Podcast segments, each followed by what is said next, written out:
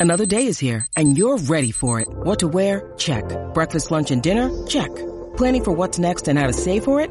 That's where Bank of America can help. For your financial to-dos, Bank of America has experts ready to help get you closer to your goals.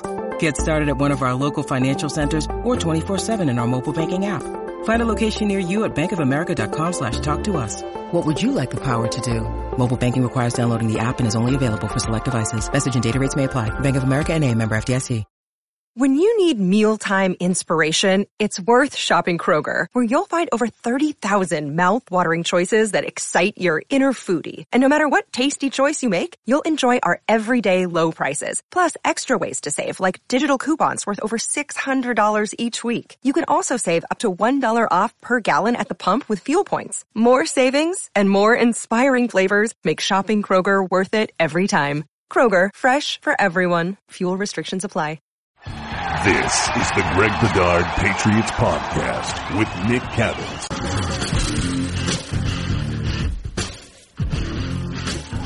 It is the Greg Bedard Patriots Podcast with Nick Cattles, episode 16. I am back thanks to John Zanis for pinch hitting. Last episode was a little bit under the weather. Let's jump right into it, Greg. Some big reinforcements back at practice yesterday. Some good news from the Patriots. You've got Andrews, Mason, Uche, Allen back what stands out to you the most about that group?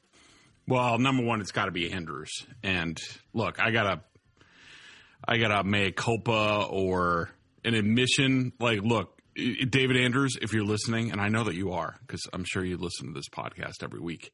Um, I am. Uh, look, I am never ever going to underestimate you again.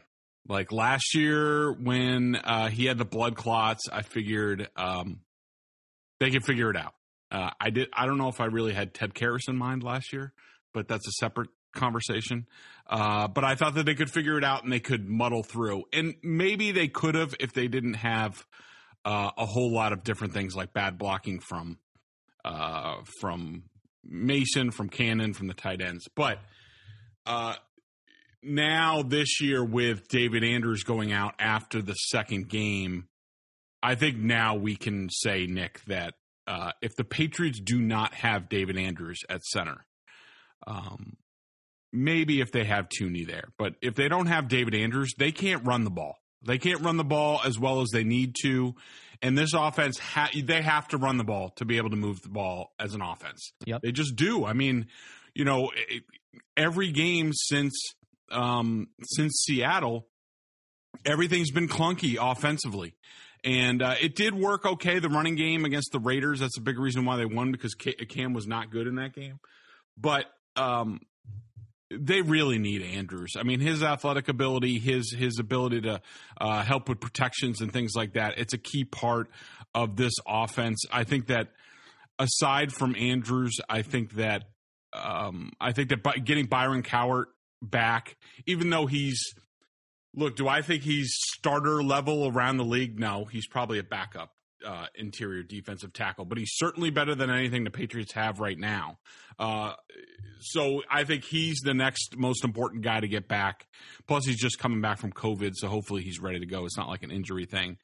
Shaq Mason, yes, it's it's somewhat important, but I think we've seen with Michael Onwenu that uh, they can be just fine at, at at either guard spot or even uh, right tackle. Probably now with Eluemunor going on IR um, without Mason. But the, the the thing here, Nick, that I'm that I'm a bit disturbed about is that so Shaq Mason has missed the last two games. One, uh, he was inactive with an injury, and then COVID. He's still limited in practice with his calf. Like, yeah, I mean that's not good. Um, so and I think other people are more worried about Derek Rivers is Derek Rivers, whether he's active or not. I don't think it's going to make a big difference to the Patriots, but Josh Uche is coming back.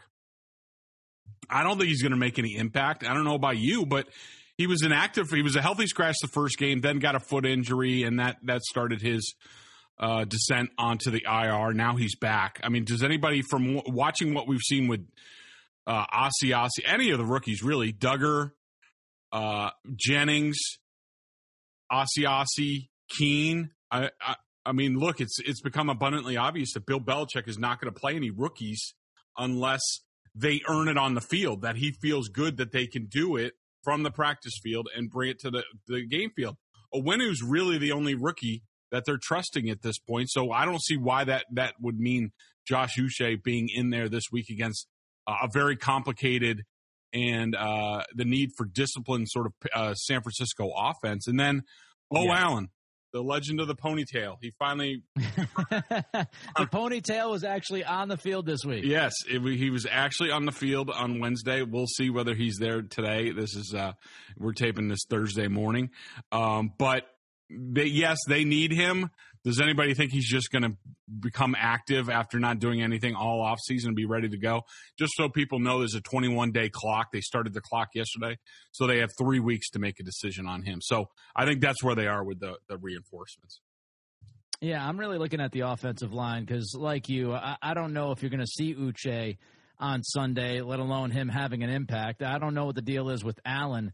The offensive line, though, I think is critical. We saw this against Denver. They've got to get at least, you know, four of their five guys out there, if not all five. If you look at Onwenu, you know, taking over for Eluemunor, I don't know how much you miss in that spot. Probably not a lot.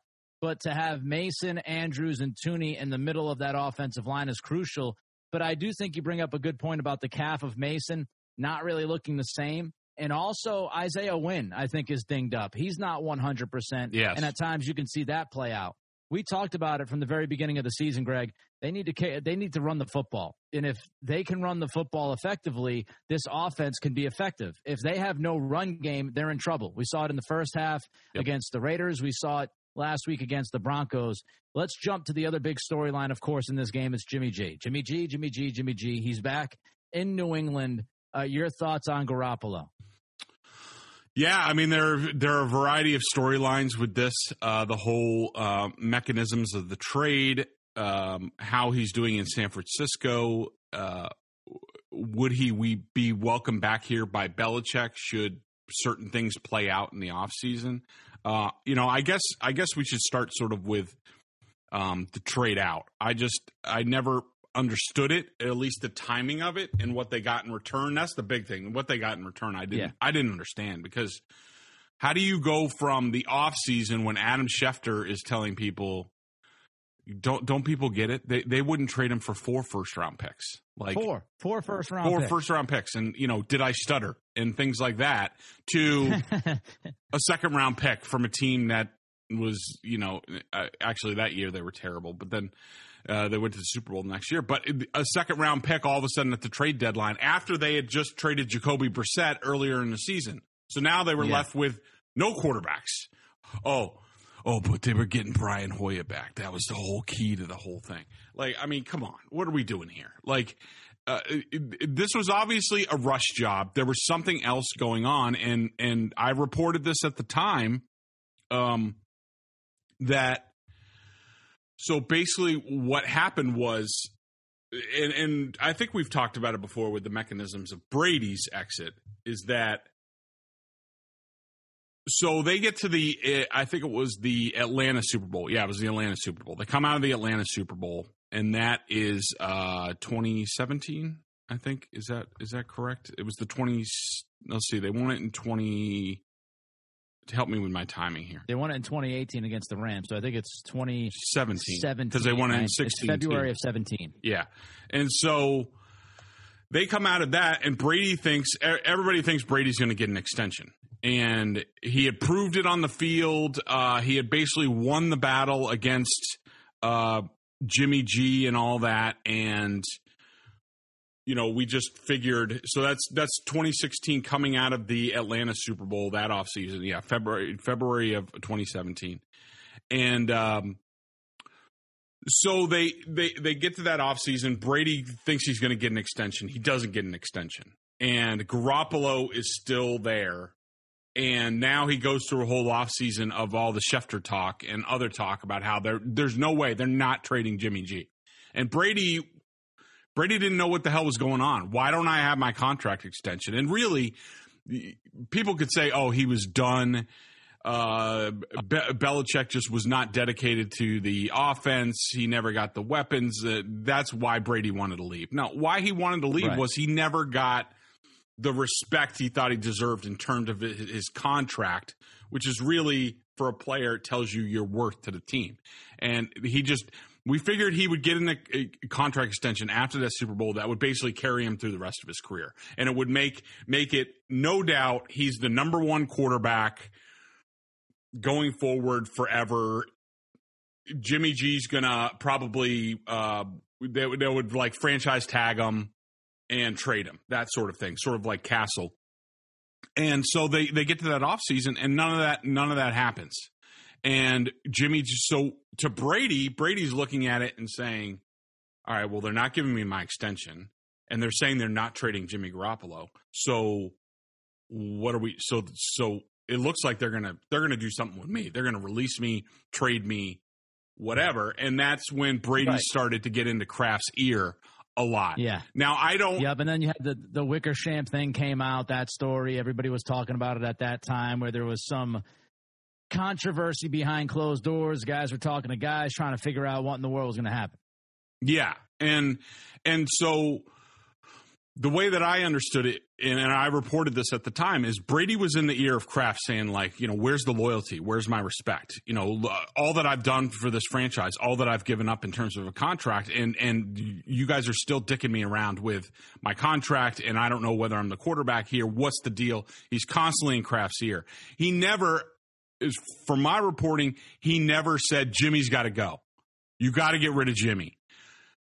I was told that that was, and and the Krafts have pushed back against this, not to me personally, but they have in general. That the Krafts, whether they they ordered the code red or implied the code red, basically the edict was down that you need to trade Jimmy, and if if you're not going to give, basically Kraft was like, well, if Bill's not going to give Tom the contract extension, then I'm going to do what I can to secure t- Tom's future. And so that meant he basically backed Bill, Bill into a corner and he had to trade him. And that trade to San Francisco, this was the negotiations. It was Belichick woke up one day. Actually, it was no, late at night. He sent Kyle Shanahan a text that said, uh, call me in the morning. He called him the next morning. He said, uh, you want Jimmy for two? and he's like, "Well, hang on, let me get with John Lynch and I'll get back to you." And they they were stunned. They were they were ready. To, they they thought it was so low they were ready to offer a counter to that because they figured Bill would wise up and be like, "All right, well, I need more than that." But they were like, yeah. "Nope, okay, we'll do it, and that's it, and it's done." To me, I don't really care about the mechanisms, and I don't care about the details. The details were because I agreed with it, and I don't know where you stand, Nick, but I agreed with. I thought Brady had earned the right at that time to determine when his Patriots career ended, what he did uh, in the Atlanta Super Bowl, what he did in the Eagles Super Bowl um, after that. Um, I-, I thought that he had earned it, and I thought, all right, fine, you have Garoppolo. I, they did not get enough for him. What they should have done, they should have either traded him the offseason before when his trade height was at its highest, when Schefter saying not for four first round picks, then or tag and trade him after the season. And I don't want to hear any of this bull crap that's out there from some Patriots fans that say, well, you couldn't do it because of the salary cap and all that. No, that's a bunch of crap. They could have done it. They easily could have done it. And that's what should have been done. They should have kept Jimmy. They should have tagged him and traded him and then started the process and gotten a real reward for him and, and, and then started the rebuilding process. Yeah, I think the whole situation, listen, uh, I'm not big on relitigating stuff that happened three or four years ago, but it yeah. is part of the job. When I look at this situation, I agree with you as far as the offseason. I think you've got to trade Jimmy G in that offseason before you get into the season. Yep. And then if you do that, you're not kind of up against the wall that Belichick was up against. And you still have he Brissett really there as the backup. You have Brissett. You're yes. fine. Yep, and you, you could have gone into the season with Brady as a starter, Brissett as your backup quarterback, and reap the reward for developing Garoppolo, bring back hopefully at least one first round pick, if not a couple. I do think they completely botched it. I also think, though, you know, as Brady continued to defy age, I don't necessarily look at Belichick and say, oh, he handled that whole thing wrong with Brady. Right. I understand what you're saying, Greg, about, you know, he earned it, he earned it. We always talk about contracts. It's about what you're going to do, not what you did. And as he kept getting older, I really can't fault Belichick for saying to himself, this is eventually going to run out. Like uh, eventually, the guy's 41 years old, 42. Like eventually, we're going to see. We've seen this, and we know that Belichick is meticulous and knows the history of the game. There's nothing that would tell Belichick that Brady would continue to play at that level, if not at a higher level. So I have a tough time. I think a lot of it is Monday morning quarterbacking. You know, hindsight 2020. You look back and say, "Oh, they should have easily gave Brady a three or four year deal." Listen, it's tough to do when you're talking about a 40, 41 year old guy, no matter how great that 41 year old guy has been. So I, I, have the biggest issue with Belichick, the timing of trading Jimmy G. I think he should have traded him before that season kicked off, kept Brissett, got as much as he could, and moved the heck on. Yeah. Let's move on here. Let's talk about Garoppolo on the field. Uh, you know, I, I go back, and I said this on late night last night on WEEI. I go back a couple of weeks ago, and I see what Miami did to Garoppolo. Garoppolo had a miserable day against the Dolphins defense a couple of weeks ago. Now, Shanahan will tell you that it was because of the high ankle sprain. Uh, I don't know. I saw a couple of terrible reads by Garoppolo, and I, I can understand your ankle, but your ankle has nothing to do with you, you know, processing what's in front and making a couple of terrible throws, and that's what happened to Jimmy G. I do wonder, Greg, walking into Sunday, I mean, who knows Belichick better? I mean, who knows Garoppolo better than Belichick? Yep. And I, I wonder what Belichick knows about Jimmy G and his weaknesses and what he might do to attack the quarterback on Sunday. Yeah. Well, I mean, I think I think you bring up a good point about you know Jimmy and how he's played. I just think I think in general I think that Garoppolo is a is a quarterback. He's one of these quarterbacks who is a product of his surroundings, and right. that he needs a he needs good protection. He needs a he he needs a running game. He needs a good schemer like Kyle Shanahan is, and he needs to be on a team with a good defense. He's not going to win a lot of shootouts. So I think he's a he's more of a system quarterback than say a.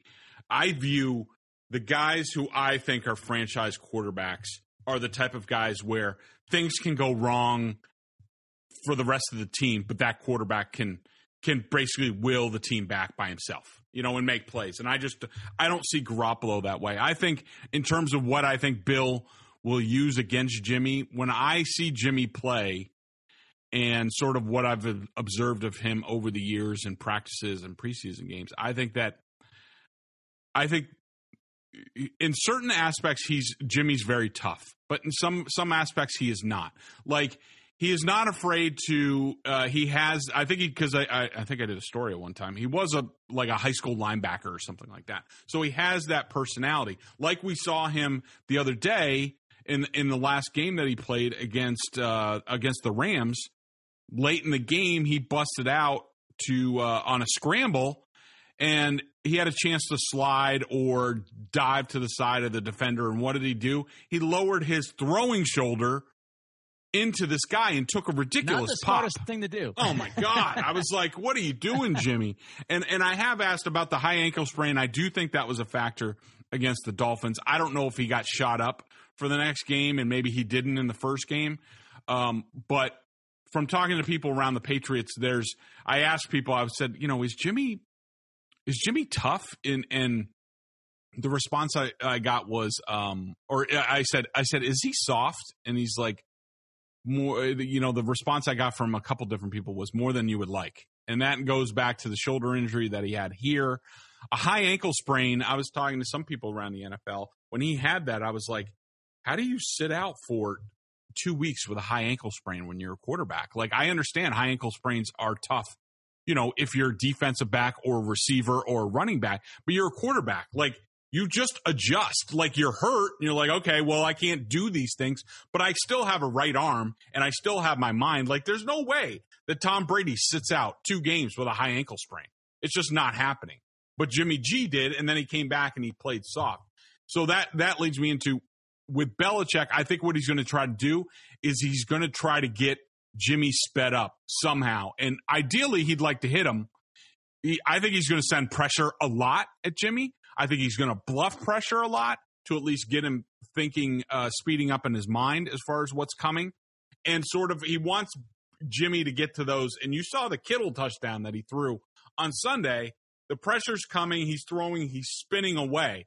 and that's great. He made a really nice throw to to Kittle, and they scored a touchdown. But I could tell you, the Patriots are going to have pressure, pressure, that sort of inside pressure, and then in the back they're going to have coverage because Jimmy throws that pass a lot. And I can tell you, the Patriots are going to have a robber coverage, and they are going to pick off one of those passes, at least one of them, on Sunday, and maybe run it back. And I think that's get pressure on Jimmy, get him sped up, get you know, just get him outside of his element, and and he has a tough time. He's really good with all right. We're running the ball really well, which I think is going to be a big problem for the Patriots in this game, stopping the 49ers run and uh, I feel good with protection, and I'm in my element, and I'm calm, cool, and collected.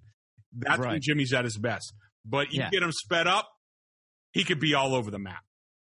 Yeah, I mean, you you go back to the Super Bowl, right? Yep. And that's the that is the microcosm of Jimmy G. If you, if you're running the football, you get up, you feel pretty good. He's able to play well enough to keep the lead, and then all of a sudden, Kansas City makes their charge back, and he's got to go kind of tit for tat against Mahomes, and he can't do it. And he, he statistically has one of the worst fourth quarters we've ever seen from a quarterback in the Super Bowl because when you ask him, the chips are down, and you ask Garoppolo, hey, carry us to a win, he hasn't done that very often, if at all. So that's the issue. I mean, this is a guy that they asked to throw the football eight or nine times in a playoff game last year.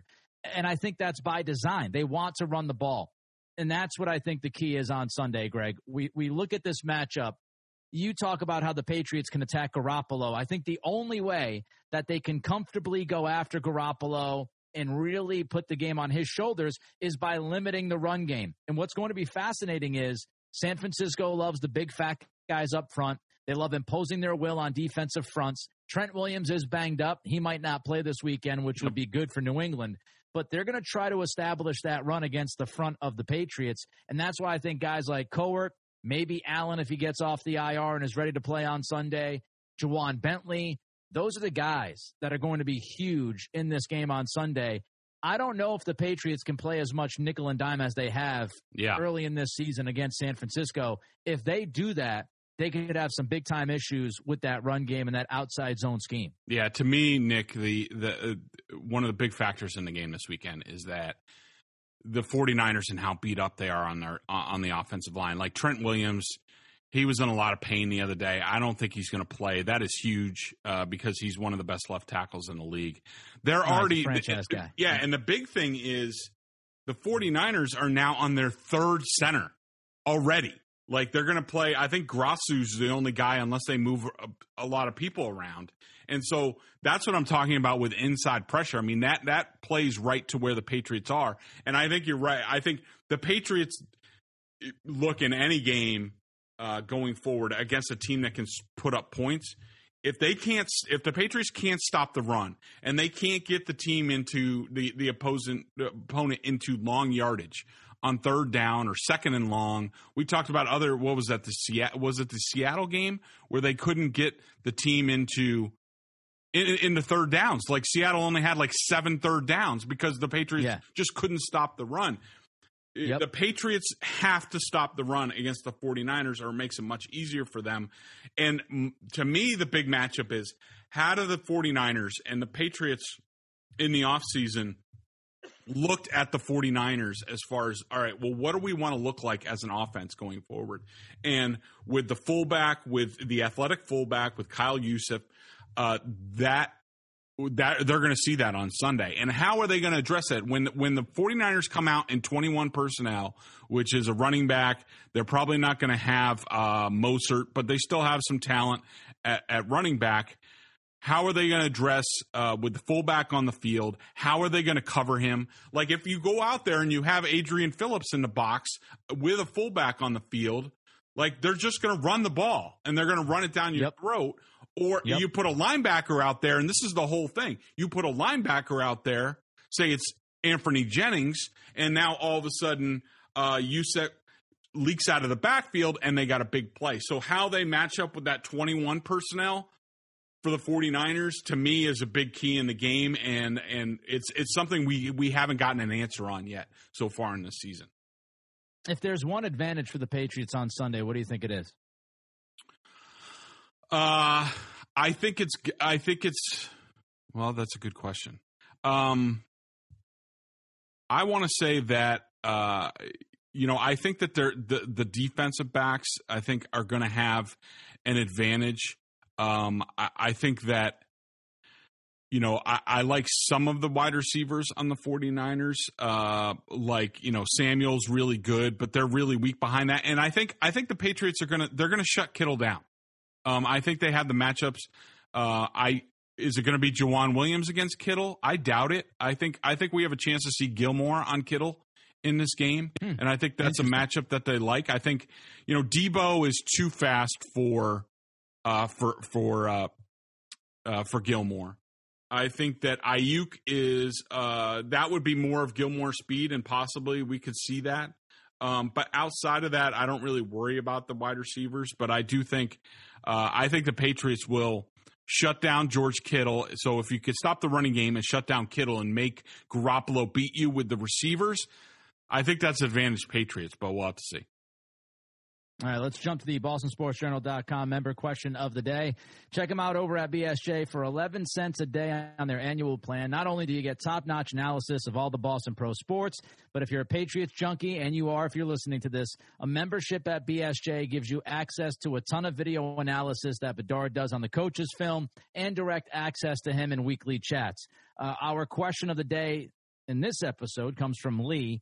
Uh, so is Cam hesitating to throw receivers open when called for based on the play, or is he not reading the field correctly? The same thing, essentially. Okay, so I, I picked out this question because I think it's I think it's a good question, but it's also a good jumping off point as far as a discussion about you know you will hear hear announcers say like all right well he really threw that guy open and and the definition of that is basically the the receiver is quote unquote covered, uh, but according to the leverage of where the defender is, like say, uh, like for example, the final play against uh, on Sunday for the for the Patriots against who they just play?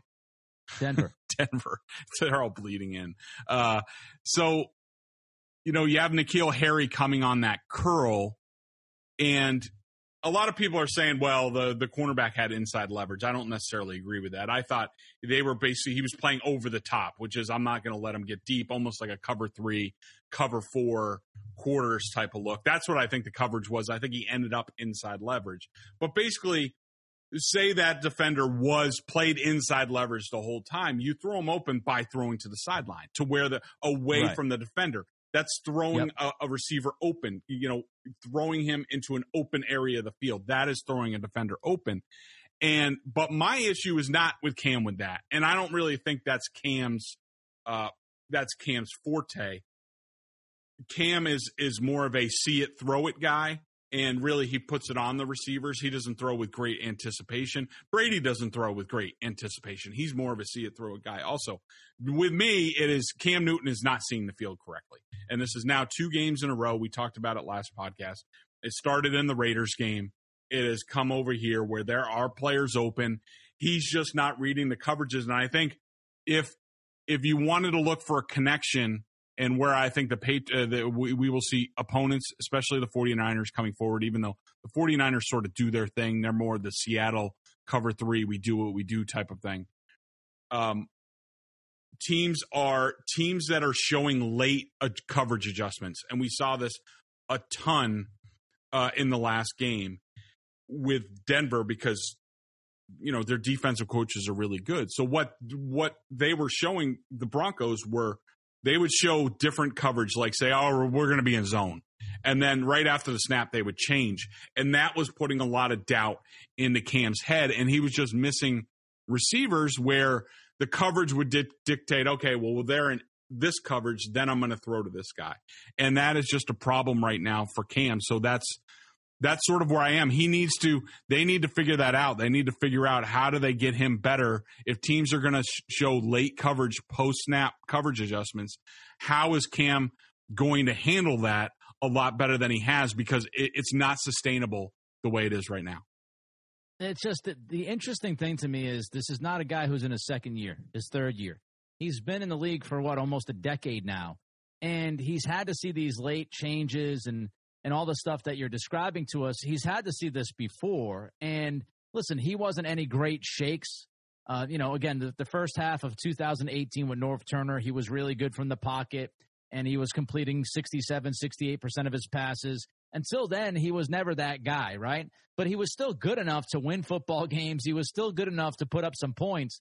So I don't know what's going on here. I've got to imagine that he's better than what we saw last week. I have to imagine that some of that, not all of it, because we did see some of it in the Vegas game, but some of that is the layoff. Some of that was also bad mechanics. You know, he had Damiere Byrd open, and you know his.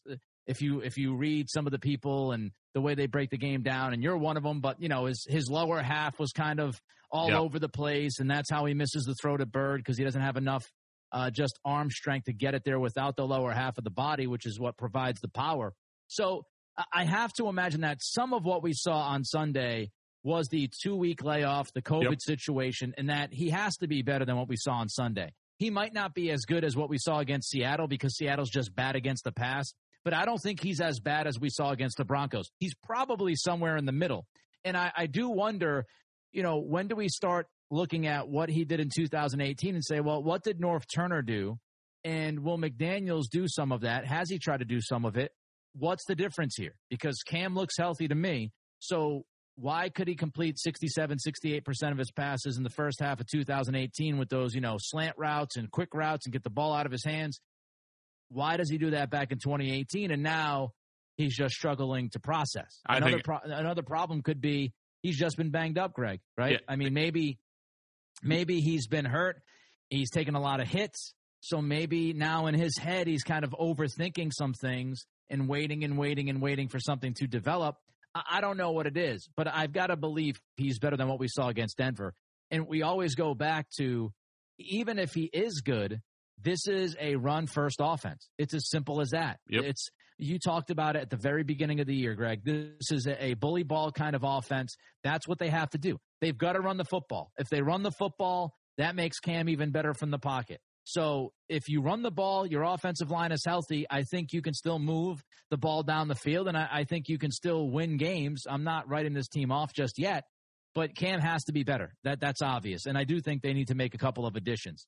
Yeah, they, I they got to make something you know better here. And, and just real quick on on Cam, I just want to say like you're going to get you're always going to get these um, terrible mechanic throws from Cam. It's just occasionally you're going to get him. It's just who he right. is. There was the out to Edelman where he wasn't even close to stepping into the throw against pressure. Um, the Byrd, I didn't think his mechanics were terrible on the Byrd play. He just, you know, he just didn't get it out there far enough. And, um, but I think that you're going to get that. And I think the biggest thing is just the lack of practice time. And then this goes back to the offseason and all that. You know, with Norv Turner, he had a full offseason. He had OTAs, he had training camp, yep. he had all that stuff. He hasn't had that. And and and you throw the COVID thing into it. He didn't play for 3 weeks and barely practice. It's just not it's just not a good situation. So I think he will be better going forward. He just needs to be better quicker because these next 2 to 4 weeks are going to determine whether the Patriots are a playoff team or not it's a tough spot. It's a tough spot because, you know, yep. before the season, I said, I'm not going to fully evaluate this offense until about six weeks, seven weeks in. Well, now because of the COVID thing, uh, you could see that as eight or nine weeks in, and that could be too late. It could be too so late. This yep. could be, you know, again, it's it's partially Cam. No one's saying that Cam, you know, it's all just the circumstances. Cam has had some of those games. He's had those moments in his career, right? So you know, part of this is absolutely Cam, but as you mentioned, you need better circumstances to make sure that he's being developed within the system. He's getting practice time. They're working with him day to day to day to day. And now that six week kind of evaluation period that I was going to use to start the regular season, well, now that's been pushed back because of COVID. And so I don't think I'm ready to sit here and tell you that Cam is going to be awful in this offense, good or awesome probably until another couple of weeks. Uh, he's he needs a couple more weeks of practice time, yep. and, and, he needs to get back into the flow and the rhythm of this thing because the first couple of months being in this system. It has not gone according to the plan, which you know is 2020. You know, all right. Let's could, talk about the game, Nick. Real quick, you know what they could use?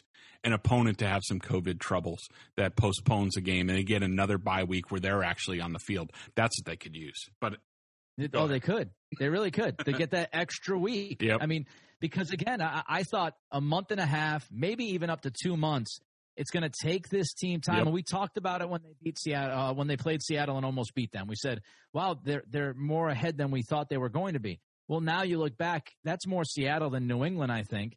And so you kind of go back to what we were all talking about, which is man, with COVID, with no joint practices, with no preseason games, with a new offensive system, with a guy that hasn't played, you know, since week two of, of last season, how are they going to be able to install a package that he's comfortable with? And, and you kind of have to go back to that stuff because COVID almost brought them back to, you know, stage one, phase one of this offense. It sucks, but it's the truth. I mean, they were they were starting to improve. N'Keal Harry was starting to improve. The chemistry was building a little bit. I'm not going to say they were going to be great, but it was building. And then boom, the COVID thing hits and it just stopped any kind of momentum for two weeks, literally. So I think we've got to keep the big picture in mind, even though it's really tough because we're paid to take snapshots. Uh, so Sunday's game, the Patriots open is a minus five, which is interesting. they are now a minus two. Uh, what do you think happens?